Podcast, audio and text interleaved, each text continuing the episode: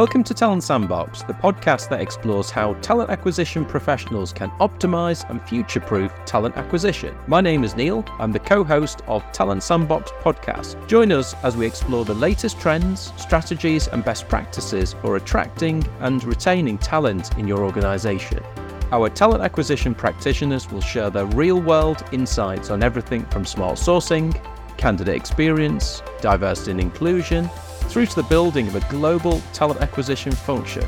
We will leave you with actionable takeaways that you can apply in your business, whether you're a recruiter, hiring manager, or HR professional. We're here to build a better talent acquisition process for everyone. So I'm delighted to be joined today with Adrian Thomas. Adrian continues to have an illustrious career, having worked with some of the leading global brands around the world, including GlaxoSmithKline Beecham, Network Rail, and also the UK government.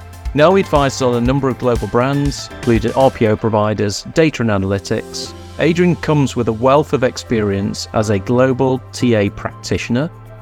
I'm personally very, very excited to have Adrian as a global advisor of Talent Sandbox as we continue to establish the product and brand. Uh, Adrian will be a great ally and also great commentator on the industry overall. Adrian, thanks for joining me today. Um, and, and also equally delighted to have you part of Talent Sandbox as an advisor. So really appreciate all the efforts so far. For the, the benefit of the listeners, uh, maybe you can say a few words and introduce yourself.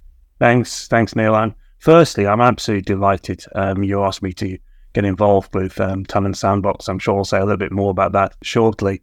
Um, but I, my background has uh, been public and private um, sector recruitment for as long as I can remember. The companies that that I've been involved with has, has enabled me to learn an awful lot about recruitment and learn it over a long period of time. So, one of the things I like doing is looking is looking back over the challenges we had maybe 20 years ago, 30 years ago, and seeing how they how they resonate with today's challenges and how we solve them. So, you know, absolutely delighted um, to be part of it. Hopefully, I can bring um, some experience uh, to the discussion.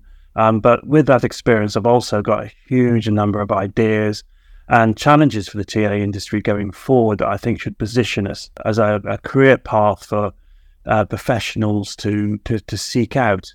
Um, and I'll probably say a little bit more of that um, uh, as we talk, because I think it's important um, that we have a TA function in organizations, whether they're private or, or, public, doesn't matter, that is performing to the benefit of the organization and also to the benefit of the individuals that are in that TA function as well. When we first met, you know, that's the first thing that resonated. We, we, we talk the same language. You know, we're both as passionate, you know, about the talent acquisition industry and the opportunities that has uh, as well. Today, uh, I'd really like to lift the lid in terms of you know some of the challenges and opportunities, more importantly, that TA faces within the industry. So, so maybe you could you know um, start off by you know giving us a little bit of a commentary of you know some of the key challenges that you see TA faces in today's market.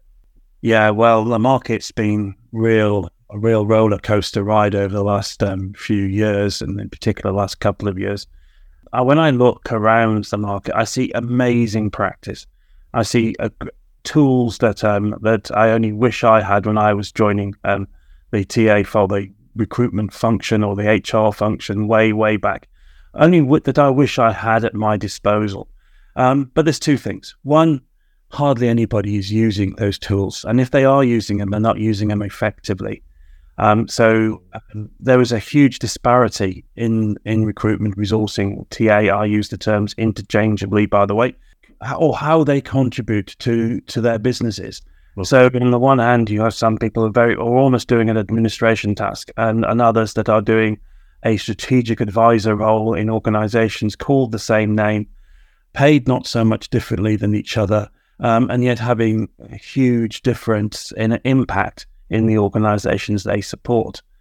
And one of the things that I see that is a key differential that I would like to see changed is the attitude of an organization to its TA function. And the TA function is operating in a more administrative capacity. You, you do see those boards, the CEOs and management teams um, assume, you know, assuming the TA functions as an admin um, simply administrating uh, people desperate to join that organization and just simply have to process them onto the payroll. Um, whereas organizations that CTA are more strategic recognize that to get the right people who can make the biggest difference to their um, to their impact, who can change the bottom line, impact the share price, they need to invest in the tools and the people TA. Now, shouting from the rooftops um, about that has been my passion for the last few years and will continue to be so. Because I think it will benefit those organizations that are not yet getting the most out of their TA team. But also importantly, it will give us a TA workforce that actually will contribute more to the growth of not just the company they're in, but also the economy they work within. And I think we, we see that right now. You know, those organizations who are creating layoffs, um, those organizations are reorganizing themselves. You know, very often they um, are transactional in, in, a lot of cases. Um, and, and, as you say, you know, that um, talent acquisition plus plus um, really start to separate you and others in the marketplace and, and continues to create value as well. But so I'd love to hear more of your your views on that in a few few minutes. So as the profession has it has evolved um, over over recent years, you know what do you what do you think the opportunities are um, as it continues to to evolve, and, and how does that need to happen as well? Well, I think that the managerial level in an organisation, and I'm talking about the top tier, the C list, mm. um, needs to recognise the benefits that TA recruitment can bring to an organisation. Where I see layoffs of permanent staff as a as a knee jerk reaction to a downturn in sales or profit or margin or well or the economy generally that does feel to me like an organization that, that has only thought one dimensionally about its employment model. Mm. Um, because, you know, if they had thought three dimensionally and they had recruitment teams that were sourcing and staffing um, in a three dimensional capacity, they would have things like third party support, contractors, part time. Um, they would have lots of variations of contract um, with a core permanent workforce. Um, so your first knee-jerk reaction wouldn't be to reduce your permanent workforce your, or your core workforce. You would have the ability to to do other things, which have, know, which is you know, not not great if you're being laid off. But if you're laid off from a part-time job and you've got two other part-time jobs, that's not such a big impact as being laid off from no. a I don't want to sound uh, condescending to those in part-time roles, but a lot of people do choose to have flexible uh, careers um, these days, particularly with hybrid working, virtual working, you can accommodate that. So, um, so I do think that the employment model um, ca- can go a long way to helping organisations adjust to market conditions, uh, and it's because they're only seeing things in a one-dimensional way that they hire and fire, and um, when a downturn happens, they're firing, and then six months later they're hiring, and and and to me that is a tr- tremendous waste of energy uh, waste of a workforce. Um, you're probably not going to rehire people you've laid off because of what they think about you. Um, so you've got to rebuild brand. There's huge number of challenges. And you know, I come back to thinking about um, this, and I, you know, how can you explain to a management team in non-TA language, non-HR language, mm-hmm. what the difference is? Um, and I and I try to use this analogy. Um, we all like cars, or we all lots of us use cars. And if you think about a family saloon, and um, the family saloon is your um, is your recruitment model, and you need to to hire the best people. So you're going to go out in your saloon and look. In fact, you have to race. You have to race to get the best people into your family saloon. But organize, the other organization that lives next door to you also has to race to get the same people, and they're using a car, except their car is a Formula One car, and mm-hmm. they get to the talent before you. They're going to sell the benefits yeah. in their organization before you can get your family saloon down the road. And um, so the simple option then is surely buy a Formula One car.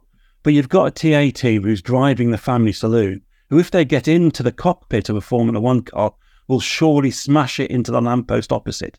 They won't know how to use all the tools, all the levers, all the technology that's in that car to get them to the to to um, the people they want first.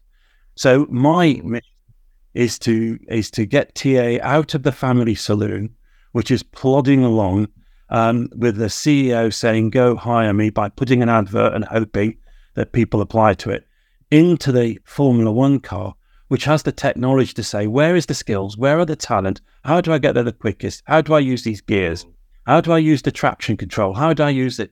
All of these tools are up my, but I need to be trained to use them. And I need to know in order to use them how they're going to get me there. So in a race with a family saloon versus a Formula One car, we see the same analogy as a race to talent from a, a company mm. that very much one dimensionally thinking in recruitment terms to that that's thinking three dimensionally and thinking about its TA function as a true asset. Yeah, yeah, and I love that analogy because you know if you think about also Formula One, and I mean there's a there's a great deal of standards and standardization that comes in that um, that ways of working. You know those teams have had to train and retrain and you know to get that wheel off within you know 15 seconds then it's it's it hasn't happened by default or, or by magic, right? So they've they've they've really honed their skill. So I love that analogy. Um, if if you were a TA leader in the market right now, which is a clearly a challenging market and a complex market that they face, how would you be setting out your stall to to think about how you approach a strategy to to touch on those things we spoke about, to add value, to you know to look at the portfolio of offering from TA as well. What are the elements you would think about uh, as a TA lead as you set your strategy out at the moment? Well, anybody in TA, but particularly the TA leaders, need to think about their own skills and their own mm. competencies and how they get them. So, I would have thought the the most important thing is a degree of self analysis. Um, mm-hmm. The organization that I'm going, trying to influence, how am I going to influence that organization? And we always talk mm-hmm. about we talk about people being able to talk the language of the business uh, as a way of getting the influence in that business or opening the boardroom door. I hate these analogies about mm. board seats, etc. It is not about being at, you know on the board or around the table. It is about having the skills and and being able and allowed to influence the company direction. Um, yes, you can do that perhaps around the table, but if you've got the information that you can feed into the decision making processes, um, you'll have that success. But what is that information? What is talking the business language? And I've said it a thousand times, Neil. It's um, um, it's on repeat for me. It's mathematics, and and that terrifies people. And I, I say mathematics uh, in, in, a way to terrify uh, people because um, the world is is is governed by numbers. Um, you look at shareholder return, you look at all the metrics that companies use, and you look at the metrics that get passed down onto recruitment. And it, it, it's it's all about data, and it's all about an, analyzing that data, and it's all about using that data to make your point. So all around us is mathematics, and if if if numbers scare you, that's not a great place to be. And numbers need mm. I think they scare people because people allow them to be scared by mathematics. Yeah, absolutely. Um, yeah, so, yeah. So getting a degree of of of, um, of competence or familiarity um, with basic um, data analysis, with um, estimating. Um, estimating is a skill which I think is underutilized. Yeah. Um, mm. And being able to look at a chart and being able to interpret it, being able to present to a chart and making the making the important points um, with people with uh, by people with people looking at the same chart as you and you putting out the the, the, the main parts. That's what gives a, um, HR, what gives TA the influence in the boardroom and the ability to influence and the CEO, the board, the shareholders, and yeah. so. Now, standardization means that we're all using the same terminology. In my in my view, it's not the same. Mm. There are there are thousands of different ATSs and all the rest of it. But why would you use an ATS? Why would you use a CRM? Why would you use um, some labor market analytics? And what tool would you use? Why would you use a spreadsheet versus something else, a database? Well, if a company knows why you're using those tools, um, and uh, you're likely to have more of an impact. You're likely to be more accepted into the argument if mm. people trust your data sources and trust the, the information that you give. So when you start using a standard terminology and a CEO's moved from one company to another to another, or a finance director, anybody in, in, in that leadership position, and they see you using the, the languages that they have already heard before, that they understand, they're more likely to, to let you into that room. They're more likely to listen to your arguments. So for me, um, it, it's it's not about being left field or right field um, with um, whizzy language that we're using to interpret something that's really quite basic. It's about being consistent and it's about um, using um, terminology and tools in a standardized way that the people we're influencing can understand and accept. So that to me is is is, is very important. And if someone talks about some training for TA that needs to be standardized, then I would expect that training to be the core training that um, a, an organization would recognize as being essential to having an effective TA function and therefore prepared to put finance and budget behind it. So, because we are quite non standard, I mean, we talk about things like time to hire and cost per hire without any standardization of process beyond it. You then have to go into a five minute conversation with your CEO or finance head uh, to explain what you mean by cost per hire. I mean the cost of the process that includes management time, advertising time, the cost of the assessment, and and then your colleague down the down the corridor is, is using a different set of terms to calculate cost per hire, and and the whole credibility of the argument is is lost. So as a TA function industry, recruitment industry, we're incredibly poor at coming together just to define the, the standards that um, um, that we're asking others to believe in, and um, I think needs to change for us to be an in, uh, um, an industry that truly influences um, uh, organisations going forward. Yeah, no, I, I fully fully agree. I mean, we we've spoken about this before around you know some of the terminology, some of the language, which is which is defined differently, you know, organisation to organisation.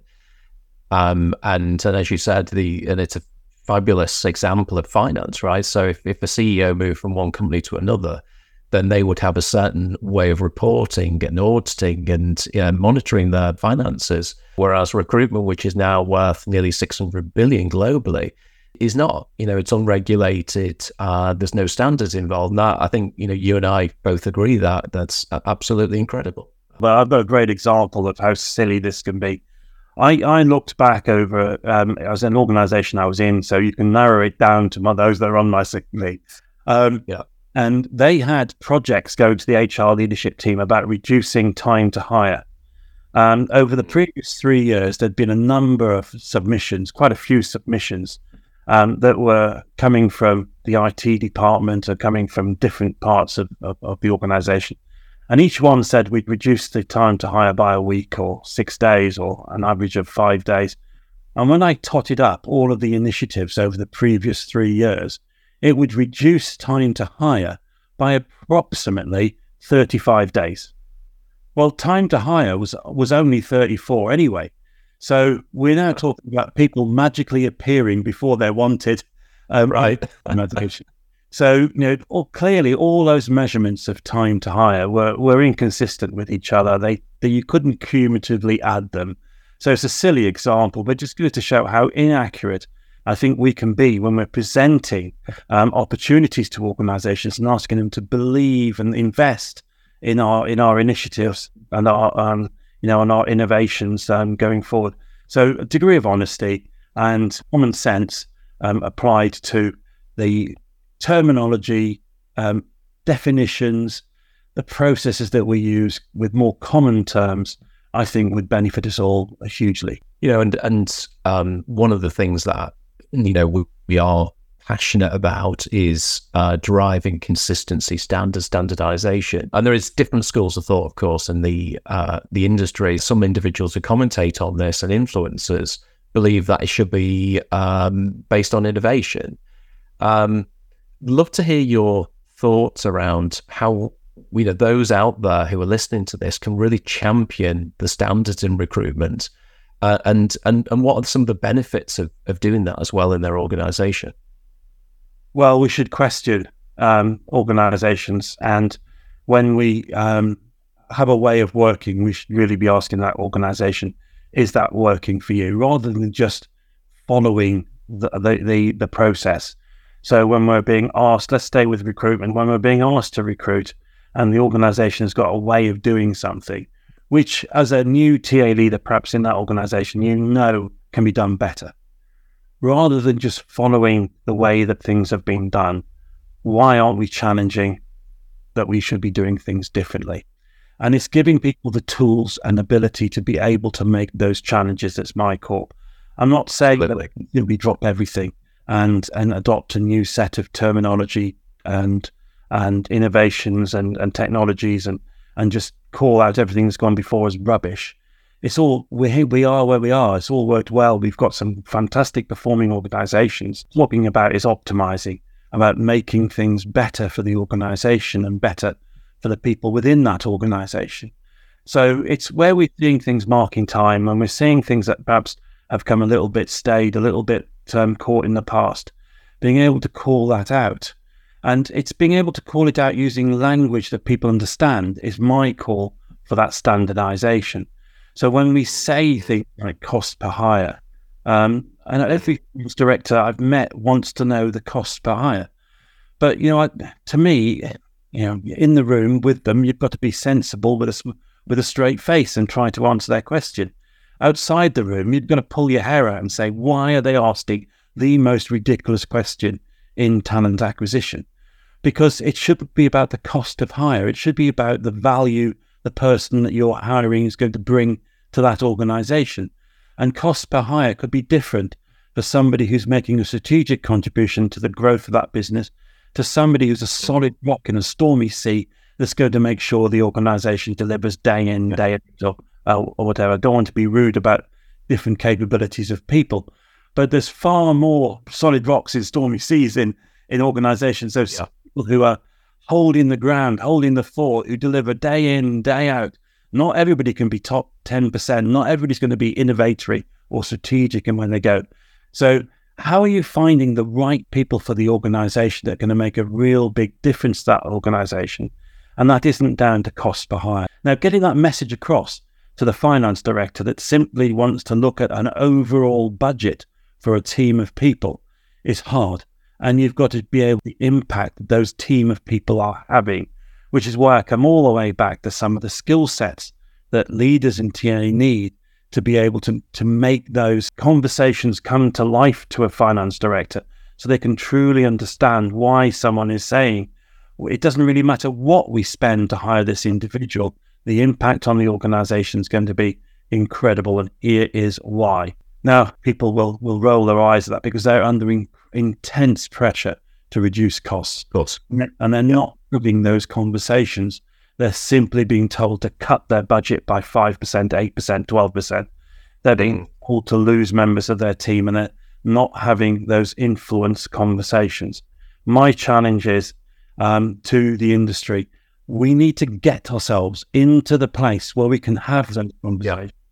whilst, whilst also delivering to the challenges that we're being placed on at the moment. And I accept that might mean having to toe the line with some of the demands of um, of, of organizations, but never to lose sight on the longer term impact we can have if we were to have, um, I think, strategic conversations.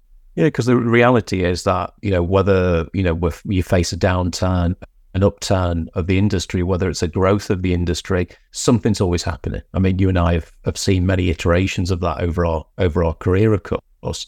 and I think you're right. In order to to get to that point, start now, right? Start a point where you've got an opportunity to start to have that conversation. Um, you know, think about those services that are going to add value to your organization. Um, you know, and as we said before, you know, standards and standardization doesn't necessarily mean you don't innovate. Actually you do innovate and but you innovate in a, in a way which is which is sustainable and controlled. Um, you know if you you know the perfect example I, I keep referencing back to is ai right? I mean AI, AI tools out there are absolutely fantastic. But the you know if you don't have a high adoption rate and a high um, influence of the direction travel in your business then they're pointless, right? So if they're not adding the value to your business and delivering those business results, then you know why why adopt AI? So you know, looking at the role of the the TA leader is a is a clearly a complex one, uh, but this is the time for TA lead to start influencing. Absolutely. Um, I remember the joy and happiness many many years ago when we moved from word processors to desktop computers. It was like light had been invented. You could do so much more with so little, so quickly, um, and so innovatively. and and and that that was in the eighties, and and I just remember the transformational change it enabled us to make in that team. AI will do the same, but we couldn't just go from using Wang systems at the time. I don't think they're around anymore. From word processors to desktop, we had to we had to learn how to use those desktops um, effectively. Had to learn how to use spreadsheets. Had to learn how to um, use the full range of tools that were now at my disposal. And that's the same with the change that we're seeing with technologies now, um, driven um, latterly by by AI. So, you know, I don't see that there's any difference in the challenge, and I don't see there's any difference in the opportunity. What I would hope is that there is, uh, you know, a, a real positive de- uh, desire to reach out and use the new technologies and understand how mm. they're used, um, and not just sit back and say, "Oh, yes, we we use Chat GBT." there's a huge number of AI and generative AI pieces of technology out there, and so many now um, available to the HR and TA marketplace that we're out there learning, using, that we're using our team building um, sessions with our recruiters to get to try out some of the tools that are out there and see if they will change what we delivered into our own businesses. The TA the future will be the ones who will be able to drive that innovation, will be able to explain why they're doing it, will be able to train effectively their teams so they know the output they're going to have. And most importantly, they'll be able to show the return on the investment in either money or time or both, um, and and demonstrate to the business why it's important to have mm. that really skilled TA team working to processes which are transferable across industries, so they're standardized. Um, because then you're going to be able to benchmark one company against another. You're going to be able to take your skills as an individual recruiter from one organization to another. So we see the benefit here, as I said at the start, is both to organizations and to individuals within the resourcing recruitment TA industries. Well, listen, um, Adrian, I think it's been fantastic discussion. We could carry on and on and on all day talking about TA. Uh, I'm sure it's been a real pleasure. I'd look to look forward to having more of these conversations over the coming months with you. I, I certainly look forward to coming back and um, and giving you some more thoughts because I love talking about TA and I could also talk all day about it. See you, uh, see you very soon, and uh, thanks for everyone listening today at the podcast. So that's a wrap for today's episode of Talent Sandbox Podcast. As always, thank you for listening. If you'd like to be a guest of our podcast, then please email us at hello at talentsandbox.com.